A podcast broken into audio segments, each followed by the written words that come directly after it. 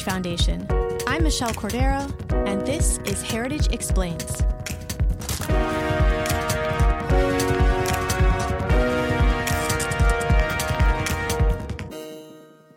میزان اطلاعاتی که امریکایی‌ها از ما دارن خیلی خیلی کمتر است. You're listening to a Navy admiral in the Islamic Revolutionary Guard Corps, a branch of Iran's armed forces. He says, the actual information that the Americans have about us is much less than what they think they have. When will they figure this out? When is it too late? They will definitely figure it out when their ships are sunk or when they find themselves in a catastrophic situation.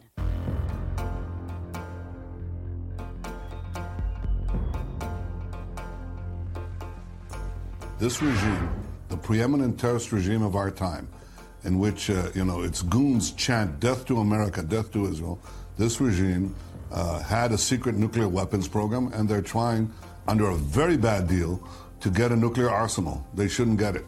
The White House believes that the nuclear deal is bad. Barack, uh, Barack Obama knew it was bad but did it anyway and lied to the American people about it. Trump has been saying for years that the Iran deal is a disaster. Uh, that whatever the president does as we come to this deadline, uh, and I hope really he pulls out of this agreement because it's a bad agreement. The May twelfth deadline for fixing the Iran nuclear agreement is fast approaching. And Israeli Prime Minister Benjamin Netanyahu recently broke news concerning Iran's pursuit of nuclear weapons. Today, Jim Phillips, a senior research fellow for Middle Eastern affairs at the Heritage Foundation, who has written extensively on Middle Eastern issues and international terrorism since nineteen seventy-eight, is going to give us a brief refresher on the two thousand fifteen Iran nuclear deal and what should happen next. Hey, Jim, thank you so much for joining us today. Well, thanks for inviting me.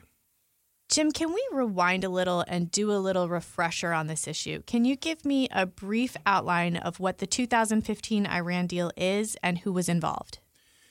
Well, the Iran nuclear deal was a very controversial deal negotiated by the Obama administration, uh, and it essentially traded massive sanctions relief, most of which came up front, for limited temporary and easily reversible concessions on Iran's part to put some limits, but not very strong limits, on its nuclear program. Uh, but most of the agreement uh, was about lifting sanctions on Iran. And if you looked at just the number of pages that the, I think it was a one hundred fifty-nine page agreement, most of them were on sanctions lifting. Who are the, some of the countries involved in this agreement? Well, the, the most important countries were the U S and Iran, but the negotiations grew out of uh, negotiations between Iran and the E U three, which is uh, Britain, France, and Germany. Uh, at, at the later stages, Russia and China were brought in, uh, the members of the, the permanent five members of the Security Council. So it is a multilateral agreement, but it's important to note it, it was never Uh, conceived or f- uh, formulated as a treaty, in part because the Obama administration knew it couldn't obtain Senate approval if it was a treaty. So it did a, it it did this deal as an uh, uh, government-to-government agreement in order to get around Congress. So in, in terms of some of the key components, you said sanctions was one of them. And that was lifting sanctions on Iran. What were some of the other components? What were the, what were they conceding? Well, they did agree to give up a substantial part of their enriched uranium stockpile, uh, and they did agree to uh, move some of their centrifuges. They had about nineteen thousand centrifuges, and they agreed to reduce them to five thousand, which was significant. Uh, but it's important to note that they did not destroy those centrifuges. They merely put them in storage, and they can take them out again and start winding them up to enrich uranium. And they didn't destroy any facility, uh, including two illegally uh, built uh, facilities. One of them was underground under a mountain uh, that they did not declare uh, uh, and therefore violated the Nuclear Non-Proliferation Treaty. So to make uh, this deal even worse, the Obama administration essentially legitimized Iran's illicit uh, uh, nuclear facilities and uh, essentially gave them a license to operate in the future. So us conservatives, we've never thought this was a good deal. Can you lay out what it is that we think specifically is wrong?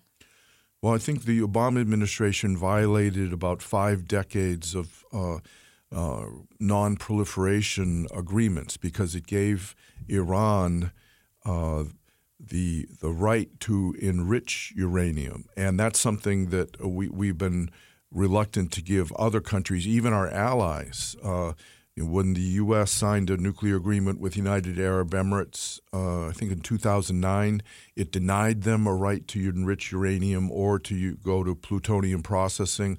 But yet this is something we handed uh, to Iran, uh, an enemy regime.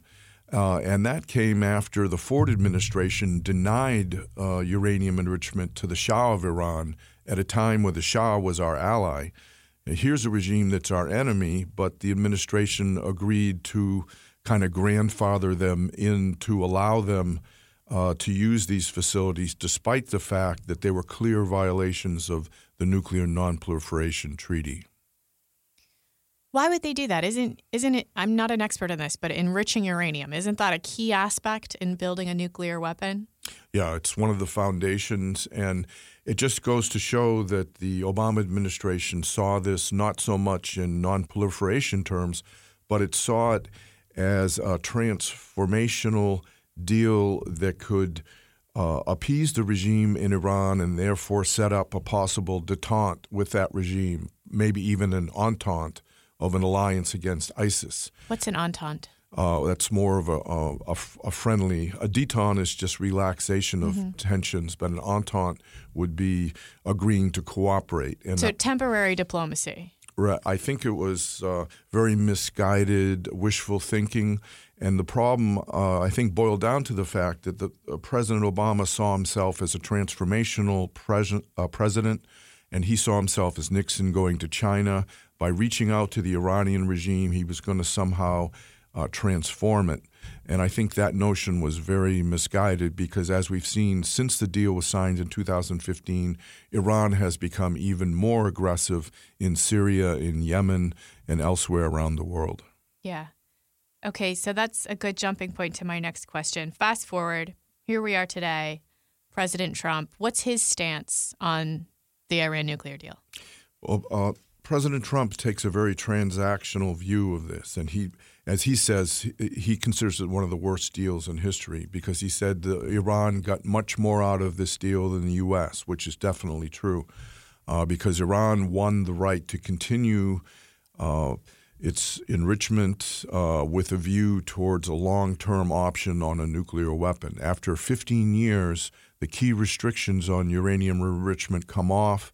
Iran is then allowed to ramp up its enrichment program to an industrial scale, and that will not only make it easier to hide, uh, you know, streams of uh, enriched uranium that it could divert from the view of inspectors, but it would also uh, allow it to go r- right up to uh, a nuclear breakout and then sprint the last few uh, weeks uh, to get a nuclear weapon. It will make it much harder to stop once it has an, an enriched uranium program of that size. So there's a deadline coming up.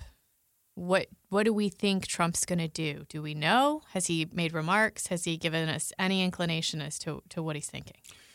Well, every one hundred eighty degrees, uh, the president must sign off on uh, sanctions relief. And the, uh, back in January, he said that he would not do it again unless some of the fundamental flaws of this deal have been corrected. And since then, the U S has been negotiating with the E U three, the original negotiators with Iran, Britain, France, and Germany, in order to toughen up uh, the U S and allied uh, views on the deal.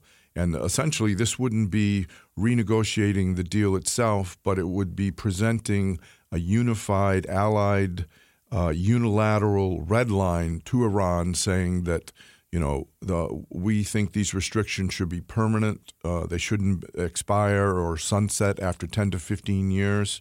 And therefore, you know, we're going to leave the deal if you st- you know do X, Y, and Z.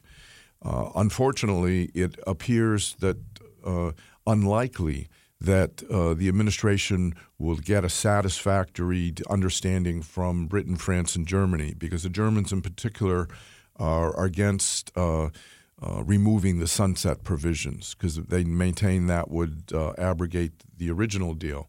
Uh, so it looks like uh, President Trump uh, on May twelfth will uh, refuse to sign off on uh, uh, the sanctions waivers, and that would impose the sanctions again, and that will probably lead Iran to walk away from the deal, uh, and then it will be a whole new ballgame. So basically, we change the we change the deal and we make it better, or there's no deal at all. Right.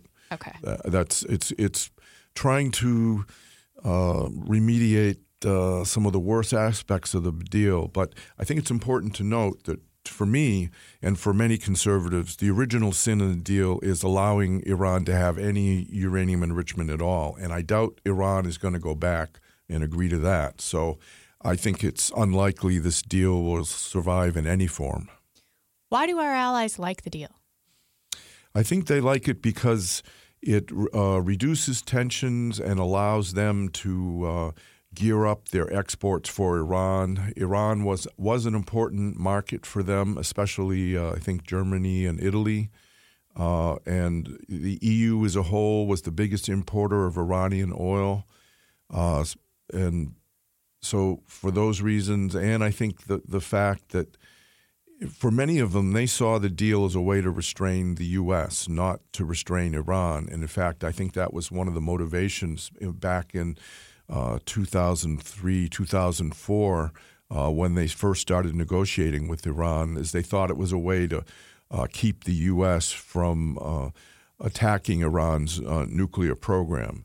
Uh, and, and that really spurred them on. Uh, I don't think they ever were that serious about uh, uh, restraining or constraining Iran.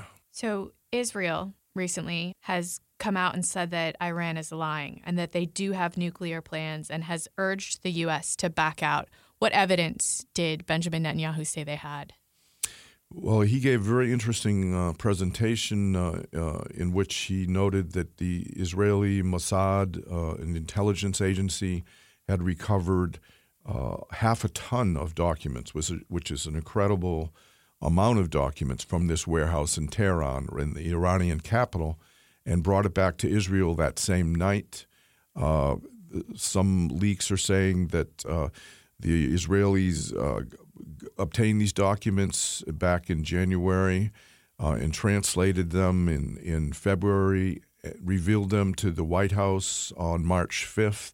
So these things have been known for a while, uh, and the U S government uh, has known about this and has uh, attested to the veracity of these documents. They say they are authentic, and it's important because it shows that Iran has been lying the entire time. We've known for years that Iran had a secret nuclear weapons program called Project Amad. We can now prove that Project Amad was a comprehensive program to design, build, and test nuclear weapons. We can also prove that Iran is secretly storing Project Amad material to use at a time of its choice to develop nuclear weapons. Yeah, that's what I, I heard some talking points on the left that is, well, this isn't proof that they've broken the deal because these actions were before there was even a deal. Right. I, from my perspective, the problem is this ag- this agreement was so bad they didn't need to to break it to get what they wanted, because they can just uh, ratchet up their program incrementally and get to the, the end point, a nuclear weapon. Uh, it, this kind of paves their way towards that.